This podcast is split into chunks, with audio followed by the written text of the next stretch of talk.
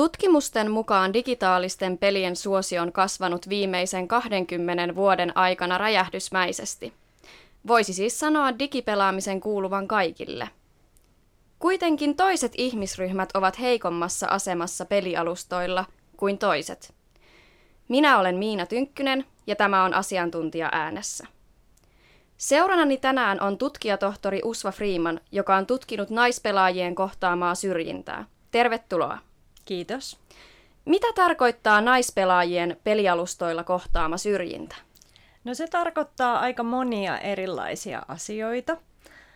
Mä olen itse tehnyt mun väitöstutkimukseni suomalaisten naisten digitaalisesta pelaamisesta ja siitä, että miten he itse kokee sen sukupuolensa vaikuttavan heidän niin sanottuun pelikulttuuriseen osallisuuteen, eli siihen käytännössä, että miten heidät kohdataan erilaisissa peliympäristöissä ja pelikulttuurissa ylipäätään.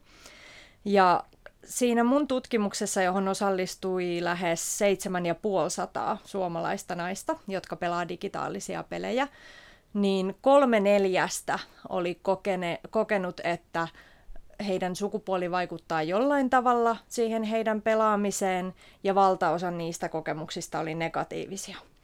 Ja se, miten se sitten käytännössä vaikutti, niin on esimerkiksi vähättelyä, sitä heidän pelaamisen ja sellaisen niin pelikulttuurisen asiantuntijuuden, niin kuin mä sitä kutsuisin, vähättelyä. Eli esimerkiksi sitä, että jos kertoo jollekulle, että hei mä pelaan tätä peliä, niin ha- ehkä sellainen hauskin, tai ei varsinaisesti hauska, mutta tätä hyvin demonstroiva esimerkki oli siitä, että eräs haastateltava kertoi, että hän sanoi pelaavansa Vovia ja hänelle vastattiin, että onko sä varma, tiedätkö mitä se on? Okay. Eli tällaista hyvin konkreettista sellaista, että niin vähätellään sitä heidän tietämistä ja sitten myös osaamista siinä alalla. Ja sitten on myös sellaista monenlaista seksismiä, erilaista naisvihamielistä NS-huumoria, monenlaisia stereotypisia oletuksia ja tällaisia, että se esiintyy hyvin monin tavoin. Joo. Ja tuohon liittyen, niin tilastojen mukaanhan miltei puolet 10-75-vuotiaaseen suomalaisista pelaa digitaalisia pelejä. Ja juuri niin kuin sanoitkin, niin muidenkin tutkimusten mukaan etenkin naiset joutuu kokemaan pelialustoilla erilaista syrjintää ja häirintää. Ja sä tutkimuksessa toteatkin, että naiset on yksi marginalisoiduimmista ihmisryhmistä pelialustoilla. Miksi juuri naiset joutuvat kohtaamaan syrjintää ja häirintää pelialustoilla? Se on hyvä kysymys, koska se on sinänsä vähän paradoksaalista, että kuten sä itsekin nostit tuossa esille, niin monissa tilastoissa käytännössä puolet pelaajista on naisia. Ja sitten etenkin, että kun katsotaan niin kuin hyvin nuoria pelaajia, eli käytännössä lapsia, niin siinä kohtaa sellaisia sukupuolten välisiä eroja ei kauheasti tilastoissa näy. Mutta sitten tosiaan jossain kohtaa sellaiset kulttuuriset rakenteet ja sitten just nämä häirintä- ja syrjintätapaukset alkaa vaikuttaa siihen, tai sitten muuten sellaiset kulttuuriset odotukset. Että meidän yhteiskunnassa on yhä vieläkin tosi vahvasti sellaisia odotuksia, että jos sä oot tiettyä sukupuolta, niin sun odotetaan olevan kiinnostunut tietyistä asioista tai tekevän asioita tietyillä tavoilla. Ja sitten pelikulttuuri on ehkä mielletty tosi pitkään sellaiseksi miesten ja etenkin nuorten poikien jutuksi. Niin sitten se jotenkin koetaan, että et nainen tai tyttö ei ole siinä ympäristössä oikeassa paikassa. Se, et se, on, se on ehkä sellainen, tota, si, siitä se ehkä lähtee liikkeelle, että on sellaisia kulttuurisia odotuksia, jotka yhä vieläkin kohdistuu siihen, että mitä naiset meidän yhteiskunnassa ja meidän kulttuurissa voi tehdä missäkin ympäristössä. Uh, Mutta tosiaan ei se, se on myös niin, että ei, ei pidä myöskään vähätellä sitä, että mitä niinku muut marginalisoidusasemassa tai vähemmistöasemassa koke, uh, olevat henkilöt kokee näissä peliympäristöissä. Että naiset ja tytöthän ei toki ole ainoa tällainen syrjitty, häiritty ryhmä, mutta ne on ehkä se isoin yhtenäinen. Et, et sen takia mun mielestä on ollut kiinnostavaa tutkia vieläkin sitä, että millaisia asenteita ja käytösmalleja naiset ja tytöt kohtaa näissä ympäristöissä, koska se naisten ja tyttöjen pelaaminen kuitenkin on niin yleistä ja se on hyvin, hyvin suuri käyttäjäryhmä peleissä, mutta siitä huolimatta heihin kohdistuu just tällaista syrjintää ja häirintää ja muita negatiivisia asenteita. Joo. Niin kuin tuossa mainitsinkin, niin mainitsitkin, niin olet Usva Freeman väitöskirjassasi tutkinut naispelaajien pelikulttuurista toimijuutta. Ja useat naiset kokevat syrjintää ja häirintää juuri sukupuolensa vuoksi pelatessaan ja saattavat tämän vuoksi piilottaa sukupuolensa. Miten näihin pelialustojen naisia syrjiviin asenteisiin on puututtu? Mm, sehän se onkin erinomainen kysymys, että aika pitkään on puhuttu siitä, että et ei tehdä tarpeeksi. Et ikään kuin se on pit, pitkään otettu jonkinlaisena normalisoitunakin osana sitä peli, peliympäristöjä ja pelikulttuuria, että siellä nyt vaan pitää olla paksu nahka ja täytyy pystyä kohtaamaan tietynlaista käytöstä, mutta eihän se niin ole. Ja se yksi, yksi sellainen asia, mikä myös osittain piilottaa sitä nimenomaan vaikka sukupuoleen kohdistuvaa syrjintää tai muihin henkilökohtaisiin ominaisuuksiin kohdistuvaa syrjintää, on se, että sitä on normalisoitu, että pelatessa nyt vaan heitetään vähän läppää ja on tällaista roisia läppää ja pitää, pitää sietää sitä, jos siellä ympäristössä haluaa toimia. Öm, ja silloin jää myös huomaamatta sitten se, että öm, se on eri asia, että jos vaikka vähätellään jonkun pelitaitoja, kuin että jos hänelle sanotaan, että sun ei pitäisi olla täällä, koska sä olet nainen. Että ikään kuin jää piiloon se, että miten, miten se huono käytös ja äh, roisit läpät kohdistuu nimenomaan siihen ihmisen identiteettiin, eikä vaan niin kuin ole sellaista yleistasoista, mikä ei sekään ole toki ok. Uh, Mutta se, se, mitä on tehty, niin on luotu esimerkiksi sellaisia turvallisempia ympäristöjä, mutta usein ne on pelaajalähtöisiä. Ja aika usein esimerkiksi sellaiset ihmiset, jotka kokee olevansa jotenkin syrjityssä asemassa näissä ympäristöissä yleensä, sit perustaa itse vaikka omia Discord-kanavia tai muita ryhmiä, missä sitten on sellaisia sääntöjä, mitkä pyrkii takaamaan sitä, että ne on turvallisempia ympäristöjä. Mutta kyllä sitä on tosi paljon kritisoitu, että pelin kehittäjät ei vieläkään ota näitä asioita, ei käytä ehkä kaikkia niitä työkaluja, mitä heillä voisi olla sen häirinnän ja syrjinnän kitkemiseksi. Mm, joo, niinpä. Ja tosta, mainitsit tuosta ulossulkemisesta just ja tolle, että jakaudutaan vähän ryhmiin, niin vähän tuohon ulossulkemiseen liittyen, niin sinä olet kirjoittanut jo vuonna 2015 pelkästään miespelaajille kohdennetusta pelitapahtumasta, eli kutsuttiin vain miespelaajia pelitapahtumaan. Miltä nykypäivänä näyttää naispelaajien osallistaminen näihin pelitapahtumiin? Ö, paremmalta ö, siinä mielessä, että nykyään on vahva pyrkimys siihen, että yritetään nimenomaan kutsua mukaan sellaisia ihmisiä, joita siellä ei näy.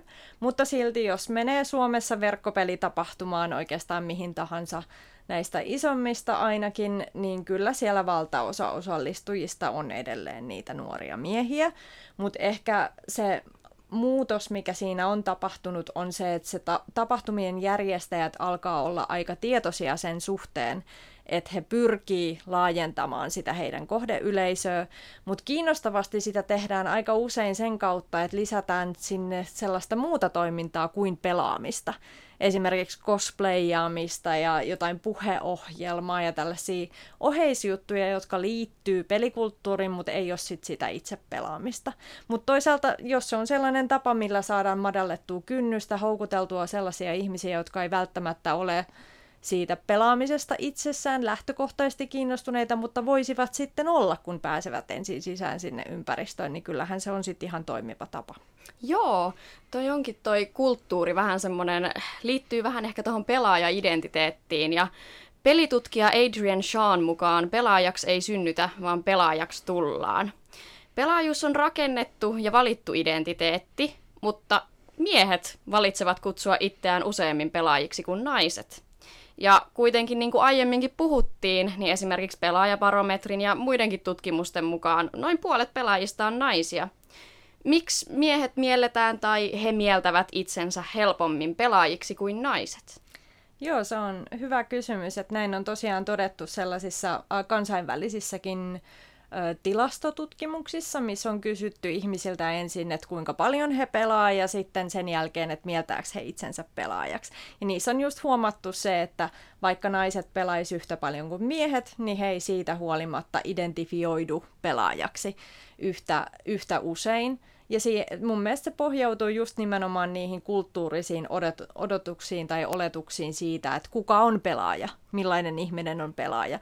Että jos ö, ihmisiltä kysytään, että et, et kuka sun mielestä on pelaaja tai kuka sun mielestä on gameri tai millaista ihmistä sä ajattelet, jos sulle mainitaan tällainen sana, niin aika monesti sieltä tulee sellainen stereotyyppinen ajatus nimenomaan siitä nuoresta valkoisesta ehkä heteromiehestä, joka sitten on jossain superteknologisessa huoneessa, missä on täynnä kaikkea myös erilaista niin kuin, sen teknologisen laitteiston mielestä kaikkea oheissälää ja figuja ja kaikkea tällaista näin, mikä liittyy siihen kulttuuriin. Et ajatellaan jotenkin, että pitää olla sellaista, mitä mä kutsun omassa tutkimuksessani pelikulttuuriseksi pääomaksi. Että pelkästään se pelaaminen itsessään ei riitä siksi, että mieltäisi itsensä pelaajaksi, vaan pitää olla jotenkin tosi sisällä siinä skenessä. Ja sitten siihen tulee se, että tietyn sukupuolisten ihmisten on helpompi olla siinä skenessä sisällä kuin toisten. Joo, toi vähän niin kuin liittyy ehkä tähän mun seuraavaan kysymykseen, eli markkinointiin. Eli onko digipelien markkinointitavat jollain tavalla vaikuttanut siihen, että nämä pelialustat on rakentunut pääosin valkoiselle heteromiehelle? Kyllä varmasti, ja sitä on myös tutkittu, että et on huomattu, että että ne markkinointikampanjat olettaa kohdeyleisöksi tai ajatellaan, että, että se mm, suurin yleisö, joka niitä pelejä ostaa, jotka käyttää siihen rahaa, on nimenomaan niitä miehiä ja sitten on jotenkin ajateltu niin, että no heitä nyt sitten kannattaakin tavoitella. Ja se ei näy pelkästään markkinoinnissa, vaan myös pelisuunnittelussa. Et se, sellainen pelitutkija kuin Gabriella Richards on tehnyt todella hyvän esseen siitä, miten hän on itse pelannut yhtä peliä äh, heteronaisena – ja yrittänyt pelata hahmolla, joka olisi heteronainen, mutta sitten siinä pelin edetessä, vaikka se on olevinaan sellainen roolipeli, missä saa tehdä tosi vapaasti erilaisia valintoja ja rakentaa sellaista hahmoa ja tarinaa, mitä itse haluaa, niin hän on uudestaan ja uudestaan törmännyt jatkuvasti siihen, että se peli olettaa hänet kuitenkin heteromieheksi, mikä on ollut tosi kiinnostavaa. Et on tehty esimerkiksi jotain sellaisia lisätty näennäisesti valinnanvapautta, mutta sitten oikeasti huomaa, että loppujen lopuksi siellä suunnittelun taustalla on se, että oletetaan pelaajan olevan heteromies. Joo, tämä on kyllä aika ongelmallista. Ja mitä ajattelet, että jos lopuksi vielä lyhyesti puhuttaisiin siitä, että millaisia muutoksia pitäisi tehdä, että kaikki olisivat sukupuolesta riippumatta tasa-arvoisessa asemassa siellä pelialustoilla? Sehän se onkin se kaikkein vaikein kysymys, mutta kyllä se lähtee monimuotoisesti siitä, että miten pelejä suunnitellaan, mutta myös ketkä niitä suunnittelevat, että ketkä ovat mukana, kenen tarinoita kerrotaan, kenelle annetaan siinä sellaista luovaa valtaa, että pystyvät vaikuttaa siihen, että millaisia hahmoja esimerkiksi sisällytetään peleihin. Et ei sekään riitä, että peleissä on vaikka enemmän naishahmoja, jos naishahmot on pelkästään statisteja, jotka pal- palvelee niitä mieshahmoja, jos heillä ei ole omia tarinoita, jos he ei ole kiinnostavia, heillä ei ole toimijuutta.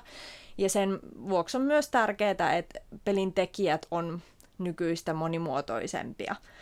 Ja sitten lisäksi ei se pelisuunnittelu ja tuotanto, vaan myös ne pelaajayhteisöt, että ne on tosi tärkeitä. Eli se, että tuetaan sellaisten yhteisöjen syntymistä, missä kaikilla on turvallista olla taustasta riippumatta. Ja se on tietysti osittain pelaajalähtöistä, mutta myös sitä, että esimerkiksi pelintekijät lisää sellaisia työkaluja, millä ihmiset pystyy lisäämään omaa turvallisuutta. Että esimerkiksi pystyy helposti raportoimaan huonoa käytöstä tai blokkaamaan toisia pelaajia, että pystyy siellä toimimaan ilman, että joutuu pelkäämään sitä häirintää jatkuvasti. Joo. Tämä oli tosi kiinnostava keskustelu ja tästä voisi jatkaa vielä vaikka kuinka pitkään, mutta Kiitos tästä keskustelusta, tutkijatohtori Usva Freeman. Tämä on asiantuntija äänessä. Kiitos paljon. Olet tutkijoiden seurassa Tampereen yliopistolta. Tämä on Radio Moreeni.